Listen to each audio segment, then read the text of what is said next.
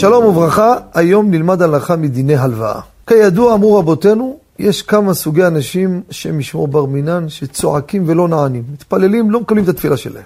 אחד מהם, שימו לב, מי שמלווה לחברו שלא בעדים, בר מינן. תן הלוואה למישהו, לא בעדים, לא לקח משכון, לא פתק, לא עדים, כלום. התפילה שלו מסבכת.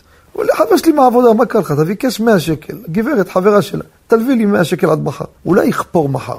לא יגיד, לא היה. ישכח, גם עליך מחר יצא שם לא טוב. אתה דורש מאנשים דברים שיגידו, אדוני, זה לא נורמלי, הוא מבקש כסף מאיתנו סתם, הוא שוכח שהוא קיבל. כמה תקלות. לכן הקפידו, אמרו, אחד כזה, צועק ולא נענה. זה צריך לדעת את הדבר הזה, יש בזה הרבה פרטים, אנחנו ניגע על פרט אחד. מה קורה? בא אליי חבר, תעשה טובה, יש לך כרטיס אשראי, שלם לי את החשמל, בעזרת השם, בעוד שבועיים אני אקבל משכורת, אתן לך כסף.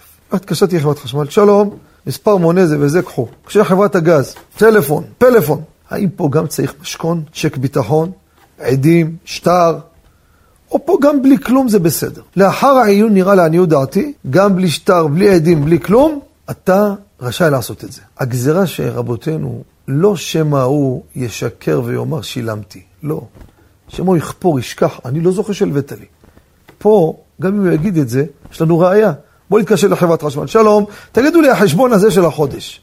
אתם זוכרים, הגיע לו 700 שקל. מי שילם את זה, חכה, ניכנס לחשבון.